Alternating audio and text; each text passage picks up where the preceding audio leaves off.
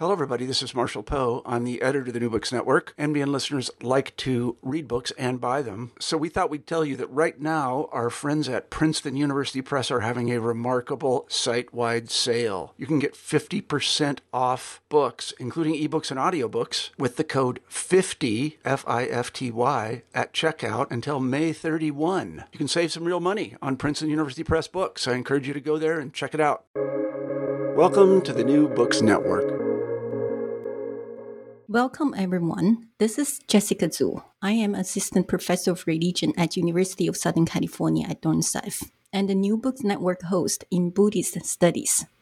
Today, we are very lucky to have Professor Yao Zhihua from the Chinese University of Hong Kong to talk with us about his new book, Non-Existent Objects in Buddhist Philosophy. On Knowing What There Is Not. This is published in 2020 by Bloomsbury Academic.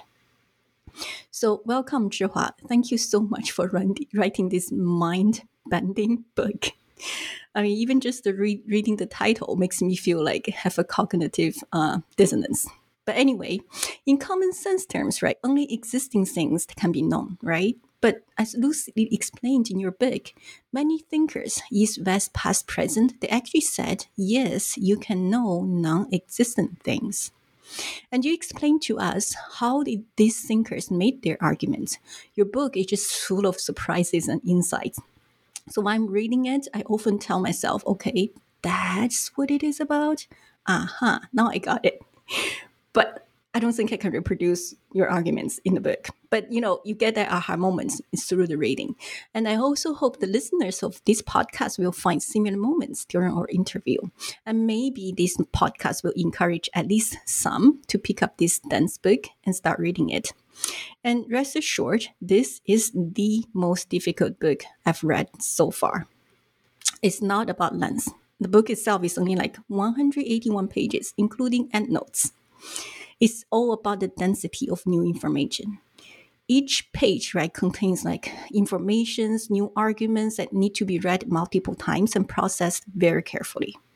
So, listeners, if you're like me, please don't get discouraged while reading. Even though the book is meant to be read as a whole, right you can get a well-rounded picture about like non-existent objects in buddhist philosophy but if you feel it's too much learn the whole history the whole picture uh, the philosophical diversities among different schools it's totally okay to just focus on one chapter or even one argument within a chapter because each argument explained coherently as a philosophical unit so you can actually tackle the book in baby steps and that's how i managed to finish reading this book and i hope you find my reading tip useful. Um, so, Zhihua, I'd like to start our interview with the traditional New Books Network question. Could you please tell us a bit more about yourself, how you came to study ancient philosophy, especially Buddhist philosophy, and how I and how did you find out your book is about knowing non-existing objects? Uh, thank you, Jessica, uh, very much for spending your precious time reading my humble book. It's my great honor to be here in the New Books Network. Uh, I'm the professor at Department of Philosophy, the Chinese University uh, of Hong Kong. My research area include Buddhist philosophy, Indian philosophy, philosophy of religion, phenomenology, and philosophy of uh, mind. I received my PhD from Boston University, where I specialize in Buddhist philosophy after the publication of my first book, The Buddhist Theory of Self-Cognition in uh, 2005, I began working on this topic of non-existence or nothing. And eventually the book was published three years ago. So I've been doing nothing for more than 10 years. Thank you so much um, for like letting us know. But when did you, why did you start working on the topic of nothing. What's intriguing about it for you? What's fascinating about it? Yeah, for that part, maybe I'll get into that uh, in the later. Uh, uh, later parts. Okay. Um, keep or you know, keep alert and listen to that interesting parts. So thank you. Um, your book contains an introduction, eight chapters divided in two parts. I'd like to start our interview uh, with your introduction. Here, um, you lay lay out like three inquiries central to your analysis in the ensuing chapters. But one is about whether we can cognize or know non existent objects. So some Buddhist schools like Sarvastivadins, the school that sees past, present, future dhammas or events as existing um, because they are knowable. But Sarvastivadins say no, but other schools say yes. And of course, the focus of your book is the camps who said yes, right? And why they say yes and how they justify their answer. One way that these schools can say yes is that they distinguish between generating condition, Janaka Pratyaya, and the other and the condition the other condition is a condition in a quality of object, Alambana Pratyaya. Um, foreign terms. Could you, for the benefits of the listeners, explain what are these two terms? Why are they important for your analysis? Yeah, you've caught a pair of key concepts in this whole book, actually. Uh, there's a theory of cognition commonly accepted by major Buddhist schools. That is, the cognition is possible with two conditions. The basis, that is, sense organ, and object. Vasubandhu, uh, one of the key figures I'm working on, uh, took the key step in distinguishing between generating cognition, which is in Sanskrit, Janaka Pratyaya, uh, which is the condition that gives rise to cognition, and objective condition, alambana pratyaya, that is the condition merely in the quality of an object. He agrees that both conditions are necessary, but they function differently. The sense organ is the generating condition, where the object is the condition in the quality of object. He uses example of future things and nirvana to illustrate this point. Both are no doubt knowable, but they cannot give rise to any cognition, because the cause, that is, future things, cannot be temporarily posterior to its effect, that is, their cognition at the present. So, in the case of nirvana, uh, by definition, uh, it is the cessation of all arising. So these objects, such as future things and nirvana, do not have to act as the generating condition of their cognition, but are merely its objective condition. Uh, so in the case of non-existent things, certainly it cannot produce anything. So it cannot be in the generating condition of cognition, but this non-existent thing can still be in the condition of cognition in the quality of object. That means it can be an object of cognition. So therefore, it is established that there is a cognition of non-existent object, which is the key concept for the first part of the whole book. Wow, thank you so much. But the future and nirvana as examples of um, alambana pratyaya, but doesn't have the generating condition. That's the key. So let's just try to hold this in mind and then go through the arguments. So thank you so much, Zhihua, for such a lucid explanation. So in the introductions, after laying out the key concept, you map up map out for us the whole structure of your book. Here I'm just, you know, reiterating it for the benefits of the listeners. So you know if you pick up this book, what to expect. There are four chapters in part one where you lay out the key arguments of three schools and one thinker. Uh, Mahasangika, Darshtantika, early Yogacara, and of course Vasubandhu. And these are arguments regarding how they talk about cognitions of um, non-existing objects and how they distinguish cognizable non-existence from other types of non-existence, such as absolute non-existence, illusions, abstract universal, special meditative um, objects, here you also explain how they argue, their arguments relate to negative expressions, cognitive thoughts or cognitive errors, and emotional experiences. Then you segue to part two. into epistemology. Chapter 5, chapters 5 and 7 focus on the epistemological issues regarding um, non existence, like how do you know? Um, chapter 6 is about empty terms in Buddhist epistemological school. And chapter 8 is the final chapter where, where you lay out the typologies of nothing. I don't really know nothing has a typology until I read your book. But this is a lot of new information for readers to process further. So let us dive in into each chapter and explain the foreign terms, the seemingly bizarre concept one by one. Part 1, Chapter 1. Here you marshaled quite a few scattered sources in Pali, Chinese, and reconstructed for us three arguments for the cognition of non-existent objects um, of the Mahasangika schools. The first two are soon forgotten by later Buddhists and would remain forgotten until you, Professor Yao Zhihua, excavated them, I would assume. Um, and then the first argues that Anushaya Klesha uh, is the latent defilement, have no object. This is a soteriological concept to distinguish ordinary people in deep meditative state versus an enlightened being.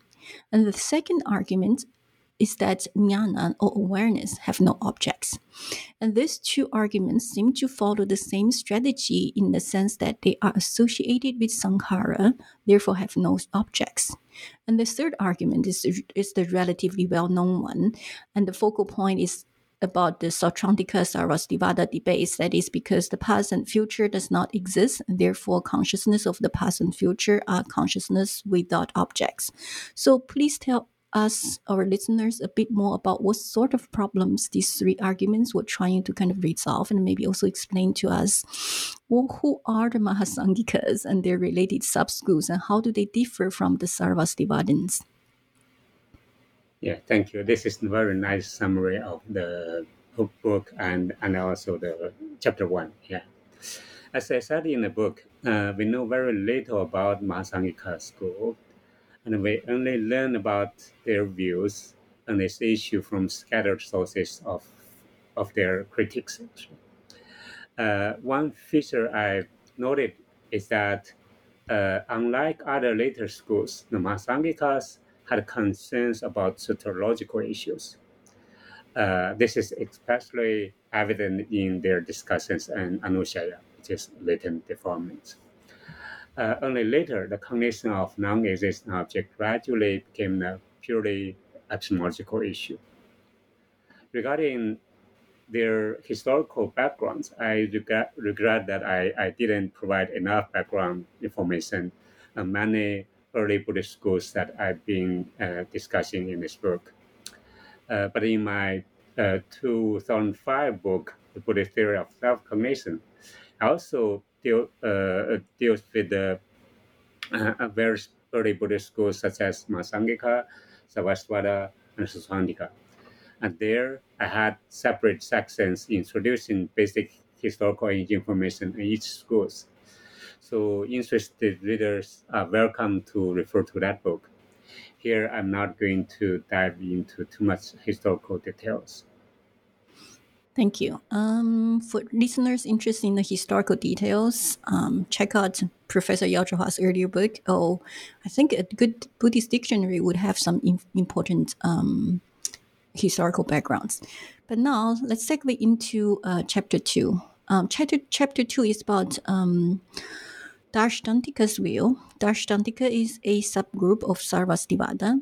So here you recovered this Darsh, um, Darshantika's view on non-existent objects from Abhidhamma Mahavibhasha Sastra. This is the text edited by Vaibhashikas. The Vaibhashika is an influential subschool of Sarvastivada. And Darshantika's view is that it's interesting because you argued that uh, they learned Mahasangika view of non-existent objects, which is already showing us like Mahasangika, Sarvastivada, they may be not sworn enemies, right? They learn from each other. And then, but they also further developed these Mahasangika arguments that he, they inherited. So from the sources scattered in I get there is three main texts, Maha, um, Mahavibhasha, and the other is Cheng Shilun Janaka Paramopadesha. And Nyaya Sutra, right, you uncovered four main arguments. One is about separating out things, vastu, into internal and external things. And then the other is Vedana into the Vedana is kind of uh, sensations, feelings, into bodily feelings and mental feelings. And the second argument is resorting to optical illusions, like we all perceive non existing mirage. And the fourth is about negative statements, like we are aware, we can be aware of non existence of the desire. Uh, for example, that's part of the condition of getting enlightened. And then for meditative experiences, um, for example, meditative objects existing or non existing. So that sounds like a lot of interesting concept. Could you please pass out, unpack for the benefits of listeners? What are the significance of this argument and historically, and how did they get developed by this um, Darshtantika school? Uh, among all the chapters, uh, I'm actually least satisfied with this chapter as compared to other chapters. This chapter has the richest resources from Sarvastivada Abhidharma works uh, which are yeah most of them extend in in Chinese translation or, or Sanskrit. Uh, the debate between the two sub-schools of Sarvastivada, that is Vibhajika and Darshtantika, is also well known among scholars. So I, uh, while writing this chapter, I intentionally avoid overlapping with early studies and emphasize those aspects that were neglected by, by them. For example, debate on whether meditative objects exist or not. Uh, if I were to rewrite this chapter, I would, as suggested by you, lay out the historical development of these arguments more clearly. Certainly, the difficulty in doing so is that we are not very clear about the so-called Dashtanikas. How they relate to Sthanika is also a difficult issue. So Darshtantika is just really we know about them because Vaibhashikas wrote about them. I'm not asking to rewrite the whole chapter. I'm just amazed by how much new information can gather for us. Um, so chapter three, let's move. That's Yogacara Bhumi, right? Um, this is a Yogacara Bhumi is an encyclopedic treatise of Yogacara school and for early Yogacara view of uh, Buddhi and Vijnana, uh, cognition of non-existent objects, um, this is what you do to activate these texts for those uh, views.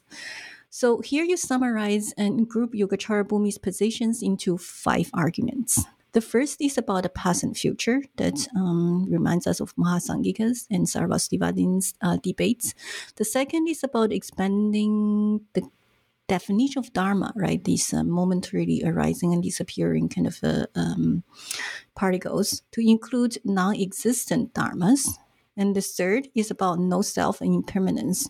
Two dharmas that neither conditions or no conditions, so like the horn of a rabbit or son of a barren woman, they're all ontologically non existing, but somehow we can talk about them. And the fourth argument is about food and drinks. Um, this is a little bit, anyway, let me just try to explain what I think I gather from your book.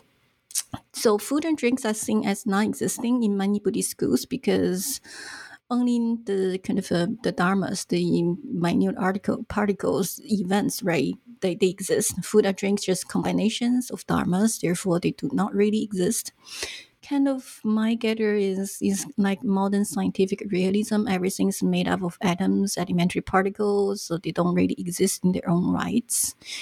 My stomach will say no, they actually exist. but like if you follow the the the, the Abhidharma kind of a argument or Yogacara argument, they say no, they don't exist. So that's the fourth argument. And the fifth is about how Yogacarans who commit to ontologically non-existing dharmas distance themselves from a kind of as ethical nihilism that sees all things as non-existing uh, by seeing things as they are. That's how they distinguish, right? I don't. We don't see things as non-existing. We see things as they are. So Yogacara thinkers reject the wholesale rejection of existence and argues that one sees existing dharmas as existing and non-existing dharmas as non-existing.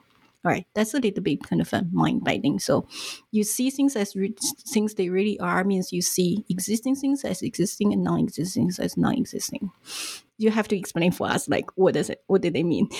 and then and then you conclude this chapter by comment on that Yogacarans are generally successful in defending their positions and they are conditions of um, there are conditions of non-existent objects. So, could you please explain and unpack for us um, why are these arguments important to know, and um, and then maybe also contrast them with some mainstream Western views on negation and cognition of non-existence? Uh, in part one, uh, my comparative approach is not as explicit as in part two, uh, as we'll get into there. Uh, but this doesn't mean that uh, issues discussed in part one are less relevant to us today or to the mainstream Western views. All issues related to existence or non-existence in this chapter and other chapters are contributed by the linguistic phenomena peculiar to Indo-European languages. Uh, in Sanskrit, for instance, when, when one says asti atitam asti anagatam. Uh, yeah, this is the, the first discussed by Vasubandhu. So it can mean there is, uh, which is translation of asti, the past, and there is, again, the translation of asti, the future. Or it can be translated as the past exists.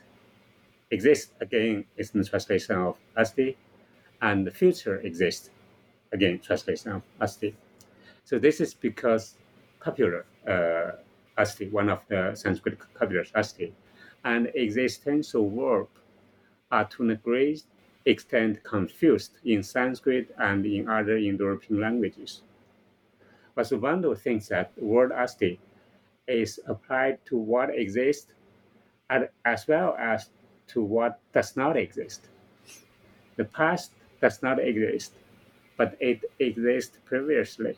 The future does not exist, but it will exist. Therefore, we can say there are past and future, but it does not necessarily mean that the past and future exist. The source of the problem goes back to the overlapping or confusion between copula and existential verb in almost all Indo-European languages. In contrast, the two types of words are clearly distinguished in some non-Indo-European languages such as Chinese or Arabic.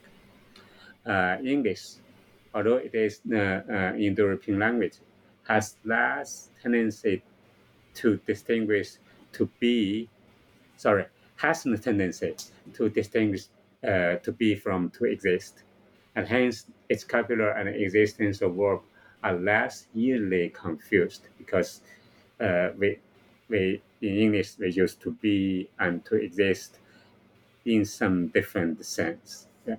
This is why we can make better sense of these sentences in their English translations there in uh, their Sanskrit original. Yeah, that's just one example. Thank you so much, Zhihua. So, just for the readers, uh, copula actually means just the to be verb, and then in Sanskrit, it's asti. One of the forms is asti, and then in, you know, uh, in I think in Chinese at least we have the shi and yu that distinguish um, this two sense of of of the copula to be. Right, to be can mean um, there exists to become used this is. So that's just the linguistic terms for listeners. And then that can cause actually lots lots of problems of interpretations. And then people can just keep on debating on it. I don't think you can have a definitive answer. But if you want to know more how that's you know relates to the issues of non-existing objects and whether you can perceive them uh, read this chapter so chapter four ah, this is a very nice chapter. and of course, he's talking about my favorite philosopher, this Indian uh, uh, fourth, fifth century philosopher Vasubandhu is a key figure in many philosophical schools like Sarvastivada, Dashtantika Sarvastivada, and of course Yogacara. And an in depth understanding of his writings will shed light on the relationships between the so called Mahasangika, whose concept theory of cognition of non existence object was inherited and developed by Darshashti, uh, and Yogacara. So Vasubandhu's writings are exciting also because he has enemies who wrote extensive refutations of Vasubandhu's arguments, so scholars can get to these contexts and backgrounds of certain debates. So in this chapter, Zhihua, you summarize Vasubandhu's positions into six arguments, all of which refute this Vaibhashika's view that the past and present, uh, the, the future exist. Um, shall I read it? Let me just read out something. So whatever is knowable existing. This this is the Vaibhashika view, right? The two generating conditions for Vaibhashika is the basis, that is the sense that we talk about when we talk about the introduction chapter, an object knowable. And then the second point is that the past and future are knowable. Therefore, Vaibhashika has reached the conclusion that therefore the past and future are existing, uh, which is a kind of a circular argument. Um, which on page 80 you mentioned that this is an epistemological argument based on an epistemological definition of existence. It never really touches upon the ontological status of past and future. And then after you lay out what is the, Vaibhashika position, you actually um, map out Vasubandhu's arguments, six of them, against the above Vaibhashika's position. Given the richness of Vasubandhu's arguments, especially how he inherited other schools, philosophical schools, kind of yet further develop his own arguments, add his own twists, maybe could you please tell the audience why you think Vasubandhu's uh, received influence from all directions and is a great syncretic that you mentioned on page 88. And maybe also tell us how useful are the labels of philosophical schools such as Mahasangika, Sarvastivada, Darshtantika, Yogacara, especially when we trace argument about cognition of non-existent objects and comment on your own methodology. Why do you choose to follow this particular historical contour and philosophical development of this particular debate? What are some advantages and disadvantages of doing research in this way? Yeah, I said I, I don't want to talk about too much about history, but here you are pushing me again. um, yeah, Vasubandhu is a complicated historical figure as he has left us so many creative writings, It seem to belong to different labels of philosophical schools, such as Sarvastivada, Sautrantika, and Yogacara.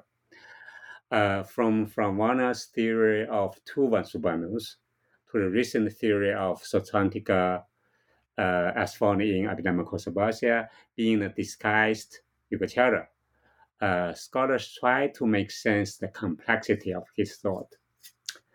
As far as the current issue is concerned, I think it makes more sense to consider him a great syncretic, as it is evident that he received influence from both the Yogacarabhumi and the Stadika. And meanwhile, his position is clearly Sautrantika. So on this issue, they were fighting with their common enemy, the Orthodox Vaibhashikas. Uh, actually doing historical study in the India context is always difficult, if not impossible, uh, since so few historical resources are available. Hence, I paid more attention to the philosophical aspects rather than the historical one. The advantage of this approach is that we can explore the relevance of these Indian thinkers to uh, contemporary philosopher you know, more fully manner. Yeah. Thank you. Thank you very much. Um, yeah, so you remind us philosophy, especially some of the particular arguments, transcend time. But even though they receive, you know, you can see the development of the ideas based on Mahasangika, Sarvastivada's, you know, you see, you, you can trace the historical inheritance, but its important thing is that they are making a kind of a logical argument on their own that can be um, extracted from those historical conditions. So now, part one is done for chapters. We are ready to unpack part two, epistemology, another like huge area. So, chapter five and seven focus on these issues, uh, epistemological issues regarding non existence, and chapter six is about empty terms, and chapter eight, the final chapter, is about typologies of nothingness. Let's go through them one by one. Chapter 5 is non cognition, activates um, Ishvarasena's ideas on non cognition from sources scattered in discussions about Fei um, in Dhammapala, um, Asvabhava, Jnanabhadra, and the Chinese counterparts, and the discussions about Apramanata, Fei right, in Dharmakirti in his uh, commentaries.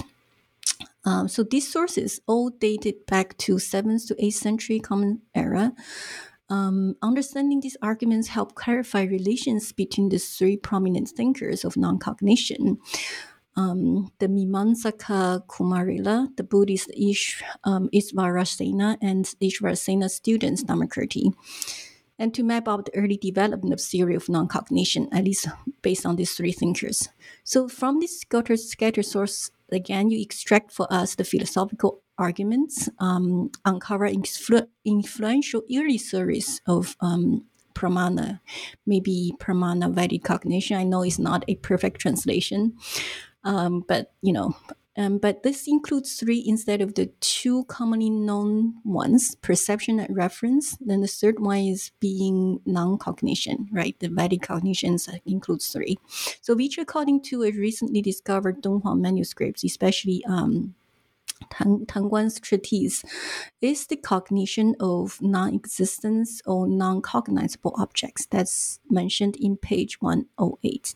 So could you please, um, you know, explain to our listeners who proposed this kind of three pramana theory and who were its defenders and critics and why apramana, right, this non-cognition failure, or um, are eventually forgotten by later Regarding the Buddhist Pramana school or, or Buddhist epistemological school, although we know a lot about two of its major figures, that is Dignaga and Dharmakirti, uh, we know very little about what happens in between them, which is roughly in a span of 60 years. Based on very limited sources, I have explored the theory developed by Ishvarasena during this period. This theory proposed the third pramana that is responsible for the cognition of non-existent objects. As uh, I've shown in chapter 7, the Dharmakirti was the major critique of this theory. He rejects the proposal for a separate pramana and includes the cognition of non-existent objects in inference, which is the second type of pramana. So given his great influence in the history of Buddhist philosophy, Ishvarasena's theory was eventually forgotten by later Buddhists. Um, but like, what is the point for Ishvarasena to propose this third pramana other than perception and inference? Like, what was the philosophical reasons or things that important issues he want he wants to resolve using this um, um the third one? Yeah, basically, uh, uh, the first two perception and inference are responsible for positive, for knowing of positive entities. But for him, there are still so-called negative entities or negative uh, or non-existent events. So those uh, should be known. So the means to know those negative entities or negative events are the so-called uh, uh, the third pramana, which is non-cognition. Ah, so maybe the difference between Ishvarasena is that Ishvarasena feels like you need a separate pramana to deal with non-existent things, but maybe Dharmakirti saying that no reference and perception and and and um, inference is enough. Is that more or less? Okay. Yeah, that's so mind bending. But thank you so much for um, clarifying this for us. So, chapter six empty terms. Here you analyze Dignaga's view on empty terms.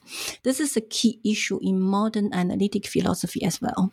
And it's also an age old issue that may never be fully resolved. But, you know, Dignaga's answers or solutions are still um, uh, interesting. So these empty terms, or if, for example, no self, right? The self does not exist. Impermanence, a permanent entity doesn't exist. Emptiness, right? Intrinsic nature does not exist. They appeared early, they wasn't treated systematically until the 6th century Common Era when the Buddhist logic school developed. And of course, Dignaga was one of the leaders of this logic, uh, Buddhist uh, logic school. Um, he proposed two theories. One is a method to, of paraphrase that resembles um, Bertrand Rousseau's theory of Russell's theory of descriptions in dealing with empty terms, and the other method is his apoha theory that was later developed by Dharmakirti into a pan-fictionalism. So Tibetans, right, deal with the problem of empty subject terms, mainly with the principle of conceptual subjects that sees emptiness, rabbit's horn, desks as conceptual construct, imagined kalpita, uh, verbal objects, um, subda- um, subdarta for Dharmakirti, statements like, for example, the primordial matter does not exist is not a self contradictory thing because real terms like desks have causal efficacy and empty terms like rabbit's horn does not have causal efficacy. So it's not self contradictory to say that the primordial matter exists as an imagined concept, but it's not real existence. This is a kind of Dharmakirti's pan-fictionalism that eliminates the problem of empty terms by claiming everything are conceptual construct. The Chinese terms, being free from Dharmakirti's influence, um, you know, approach is quite different. So, according to your analysis, you outlined for us, the Chinese Yogacharans dealt with empty terms mainly in three ways. One is following the path of Dignagas, right? To just paraphrase, like I want to know how uh, Dignaga paraphrase. And number two is allowing exceptions for non-implicative negations. And the third one is unique and most popular among Chinese philosophers, which is indicating the propositional attitudes, clarifying basically what I say and what you say. So, among these various philosophical approaches to the problem of empty terms, I'm most interested in the method of propositional attitude, which seems to be quite unique to the Chinese tradition. So, could you please explain to our listeners what exactly is this propositional attitude and what are its strengths and weaknesses, especially compared to, for example, Dignaga's paraphrase? And also, why should we study this kind of approach despite of its manifest weaknesses that you laid out in the um, in your book? Yeah, what I call this uh, uh, principle of uh, propositional attitude uh, is called 簡別 in Chinese, uh, which can be literally translated as presuppositional distinguisher. Its purpose is to distinguish between a statement that establishes one's own view and the one that refutes the view of others. Self-establishing statements are indicated by phrases like we accept, we admit, we, and as we said. While the other refuting statements are marked by phrases such as you accept, you believe, you, and holding it not only involves the truth or falsity, the meaningfulness or meaninglessness of the propositions themselves, but also the intentional state of their advocates. Uh, and it involves not only one party, but at least two parties. Therefore, I call this method the principle of propositional attitude. Thank so you, Mike. Sorry. Um, may I just ask a follow up question? Because I think I get confused. Um, so, why do the Chinese philosophers feel like in, we need to include the speaker's intention? Why they what they feel you know what do they think is missing in Dignaga's, for example, paraphrase, which you say is also similar to Russell's kind of theory of descriptions. Maybe um, for the benefit of listeners, explain basically what are those paraphrase and Russell's theory of description, and then maybe you can go from there. Thank you so much. Uh, for that part, it's it's a bit technical. could be the most technical part for the in that chapter. It's roughly it's a logical technique as you know developed by Russell in a very technical way uh, to deal uh, to deal with the uh, uh, uh like one of his famous uh, example is the present king of France is born. So the the subject term here, the present king of France, is an empty term because in at time of Russell, uh, in France, there's no king already. Uh, so this this term does, does not refer to anything, or it refers to a non-existent entity, which is the present king of France.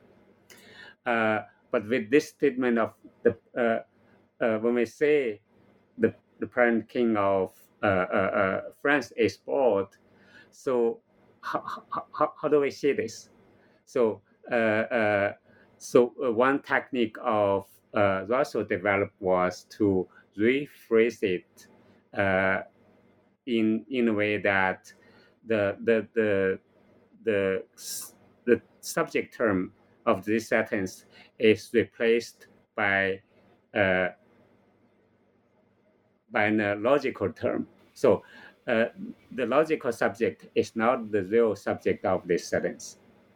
So uh, uh, uh, method of paraphrase is roughly similar to this. Replace, uh, replace the uh, linguistic subject with a logical subject. Uh, so, uh, but in a, in this method of principle propositional attitude, the the the, the problem was uh, because in India logic, it involves two parties. The two parties were debating uh, with the, the, the, the, one of the example of their debate is so-called the primordial matter exists or not. The primordial matter is roughly we can say God.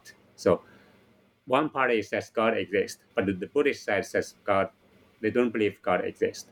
So when they got into a debate like this, so they think, uh, yeah, in the Chinese tradition, you should ind- indicate who is stating a certain st- uh, proposition.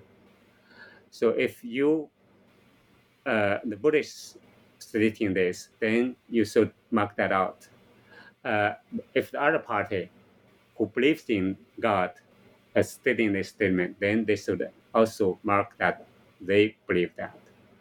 So with this principle, uh, seems they can, in one way, solve the problem empty uh, subject terms.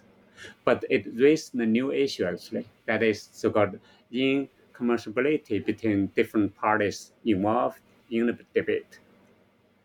So uh, the propositional attitude is more privileged than the so-called object fact in determining the truth or falsity of a given proposition. It is especially so when the matter on discussion is the metaphysical concept or a philosophical view, for instance, whether God exists or not.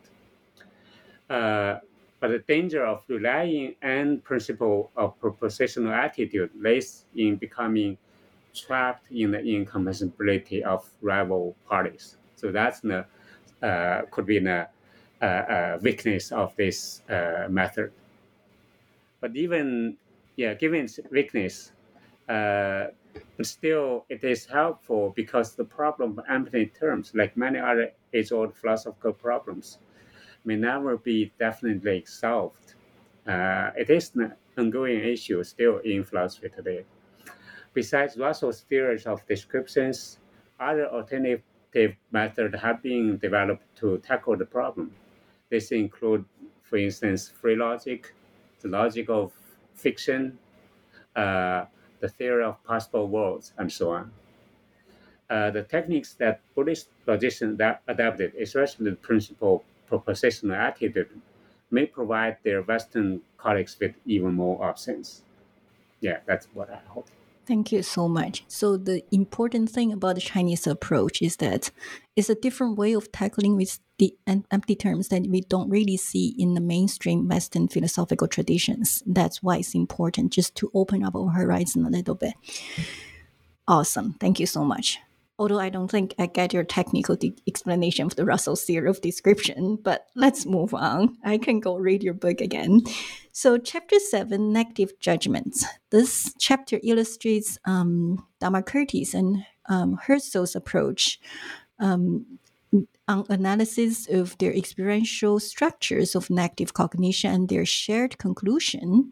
This is amazing, right? Dharmakirti and Husserl separate by like um, a thousand years apart. So their shared conclusion that negative judgment presupposes affirmative perceptions. For example, um, the sentence "there is no pot." This negative cognition is secondary, a kind of um, inferential judgment based on affirmative perceptions of things other than pot. This is for Dharmakirti's position. And it's also kind of disappointment of an anticipation to perceive a pot. This is for from Husserl. So these two philosophers both are anomalies within their own traditions, and they also separated by like uh, 1200 years apart, and yet their approach to negative judgments share some striking similarities. So how? Uh, so what are those striking similarities? Like how can we make sense of this fact, and what do those um, similarities tell us?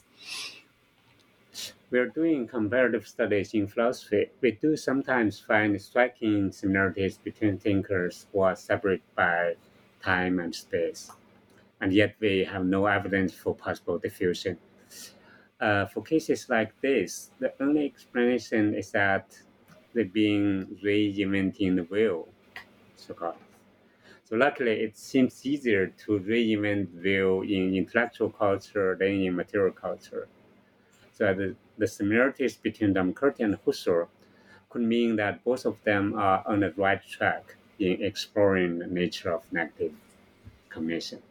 So that's what I, you know, speculate.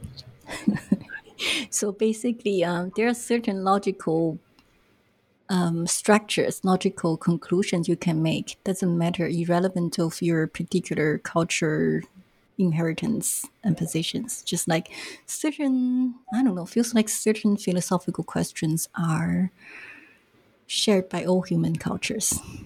Thank you. So, chapter eight, the last chapter, typology of nothing. Um, before I read your chapter, I just feel like nothing's nothing. How come there can be different types of nothing?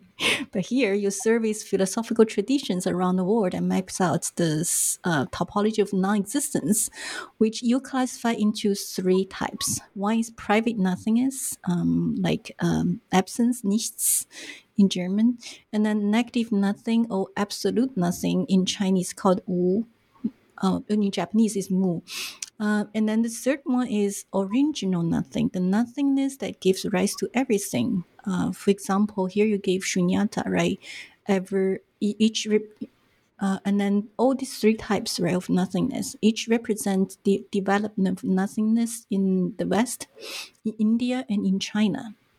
And of course, there are other ways of classifying concepts, conceptions of nothingness, but your way is especially useful for studying the relatedness of, for example, Heideggerian nothingness with Taoist and Buddhist nothingness.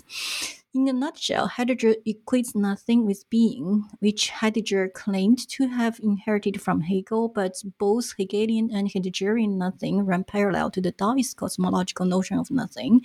As for emptiness in Buddhism, right, two ways of understanding, uh, you know, either absolute nothing or original nothing. But Nagarjuna's claims emptiness to be neither being nor non-being, but according to uh, Professor Yao Zhihua, your analysis, claims like emptiness itself is empty eventually leads to absolutely nothing. And absolute nothing. That's your term. So Yogacarans understand emptiness as absence or privative nothing. That's non-existence of subject object duality or non-existence of wondrous beings. Uh, and more than delineate different forms of nothingness for us, right? The larger significance of this particular typology is to shed a different light on how past philosophers tackle this mystery of nothing across history and across culture. So please tell us, tell our listeners, what's the advantages of seeing this kind of issue under this new threefold typology, and um, yeah, and then um, what is um, like how um, how what are the kind of things that we need to be aware when we use this this threefold typology? Yeah, first uh, I have to correct your summary of my three types of nothing. okay. Uh, yes, there are uh, privative nothing, negative nothing, and original nothing, but they do not correspond respectively to nichts, Wu, and Shunyata, or West, China, and India as you rightly observed in the latter part, actually, they can be mapped into different traditions in a more complicated manner, but, but not in a simple way as, as the, the, uh, the beginning of your summary. Uh, as for the advantage of this threefold typology of nothing, I hope that I have clarified some confusions in the understanding of nothing in the history of Chinese India and Western philosophy. Let me give two examples. So in the history of Western philosophy, the mystery of nothing is usually associated with two equally mysterious questions. One is why, according to Parmenides, can we think or talk about non-being? This question became, it becomes even more intriguing in contrast to the fact that we can talk about non-being or nothing with ease in our ordinary language. The other is the famous Leibnizian Heideggerian question, why is there something rather than nothing, which has been taken to be the fundamental question of metaphysics. According to my typology of nothing, when Parmenides forbade us from thinking or talking about non-being, he was warning us against the altogether not or absolute nothing. For example, square circle and the son of barren woman it is evident that this type of nothing was mainly logicians' concern, including the Chinese uh, Mohists, uh, the Hindu and Buddhist logicians, and the contemporary analytical philosophers. Given its nature of being logically contradictory and impossible, so this type of nothing, uh, which is you know absolute nothing, as predicted by Parmenides, does not really into uh, does not really enter into our realm of knowledge, but rather function as an indicator of the limit of human knowledge. What does enter into the realm of our knowledge and ordinary language is a different type of nothing. To break the curse of Parmenides, Plato and his followers were approaching what there is not in the sense of difference or in the India terminology, mutual non-being. As the absence of privation of being, this type of nothing is always an essential part of our knowledge. So the reason we can think and talk about non-being or nothing with ease in our ordinary language is not because Parmenides was wrong, but because we are approaching a different interpretation of nothing. So that's the first example. The second one, uh, the Leibniz was the first philosopher to put forward the perplexing metaphorical question, why is there something rather than nothing? Uh, various attempts to answer this question have understood nothing as an absolute nothing that is logically impossible. The question then becomes purely speculative, as if it is possible for a state of absolute nothing to exist prior to something. However, if we understand nothing in the Heideggerian or Taoist sense of original nothing, then the question is a matter of cosmogony, uh, namely how the concrete something with the form and image comes about from the formless, imageless state. To answer this, uh, Christian theologians, for instance, would resort to God's will, whereas Taoists would rely on the creativity of Tao. In either case, nothing should not be understood as absolute nothing or absence. Instead, nothing is the formless, imageless state of existence, which is described as earth and water covered with darkness in the book of Genesis, uh, or simply as uh, chaos in Taoist writings. So it is only with these concepts of nothing uh, that we can make sense of this fundamental question of uh, metaphysics. Thank you so much, Zhihua. I stood corrected. So the three types of nothingness is kind of a philosophical typology of how how you how different ways you can interpret nothing. But with this kind of philosophical kind of typology, you go back to history and see understand the historical debates in a new light. And each tradition have their own way of like um, different philosophers argue for different types of nothingness. So listeners, don't listen to my question. I got things wrong. Um, so after about this long time of talking about nothingness, um, so we've taken a lot of your time. Is there anything else in the book that we didn't have time to discuss here that you'd like to highlight for the listeners and readers? Uh, maybe just one more point. Uh, all above discussions on non-existence or non-being uh, have to do with the our understanding of existence or being. Actually, but what is existence? What is being? This has been the fundamental question since the beginning of philosophy. But till today, we are still puzzled by it. So when I deal with knowledge of uh, non-existence or non-being, I don't claim that I've solved all the related problems, but I only provide, provide some alternative approaches from the Buddhist tradition. Thank you. I think now you've answered my first question, like what gets you into this discussion write a whole book about nothing it's all about just another way to understand you know existence knowledge thank you so much. So last question. Before we part our ways i'd like to ask one last traditional new books network question. What keeps you busy now? What are you working on? Yeah actually as you already said uh, this uh, refers back to the very first question. Yeah, because I was uh, uh, uh, always, uh, always puzzled by the, the, the, the issue of uh, being or existence. So I plan to work on non-being or non-existence first. Uh, but eventually, uh, uh, yeah, now uh, m- among many things of different nature I'm working in right now, the more philosophical issues that still, you know, uh, uh, follow me all the way actually is con- concerned exactly with the question of being or existence. I try now actually uh, already finished a few uh, papers. Uh, try to examine the views and existence as developed by various Buddhist schools.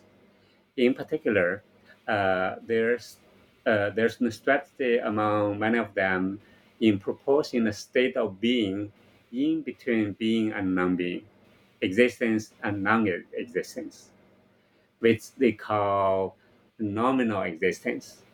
Uh, in Sanskrit, that, that, that is Prajnapti Sat, or in Chinese, it's Jia Yu. Uh, uh, many of these uh, Buddhist schools, they, uh, yeah, when they made this proposal, they adopt the so-called ontological pluralism. This is very interesting.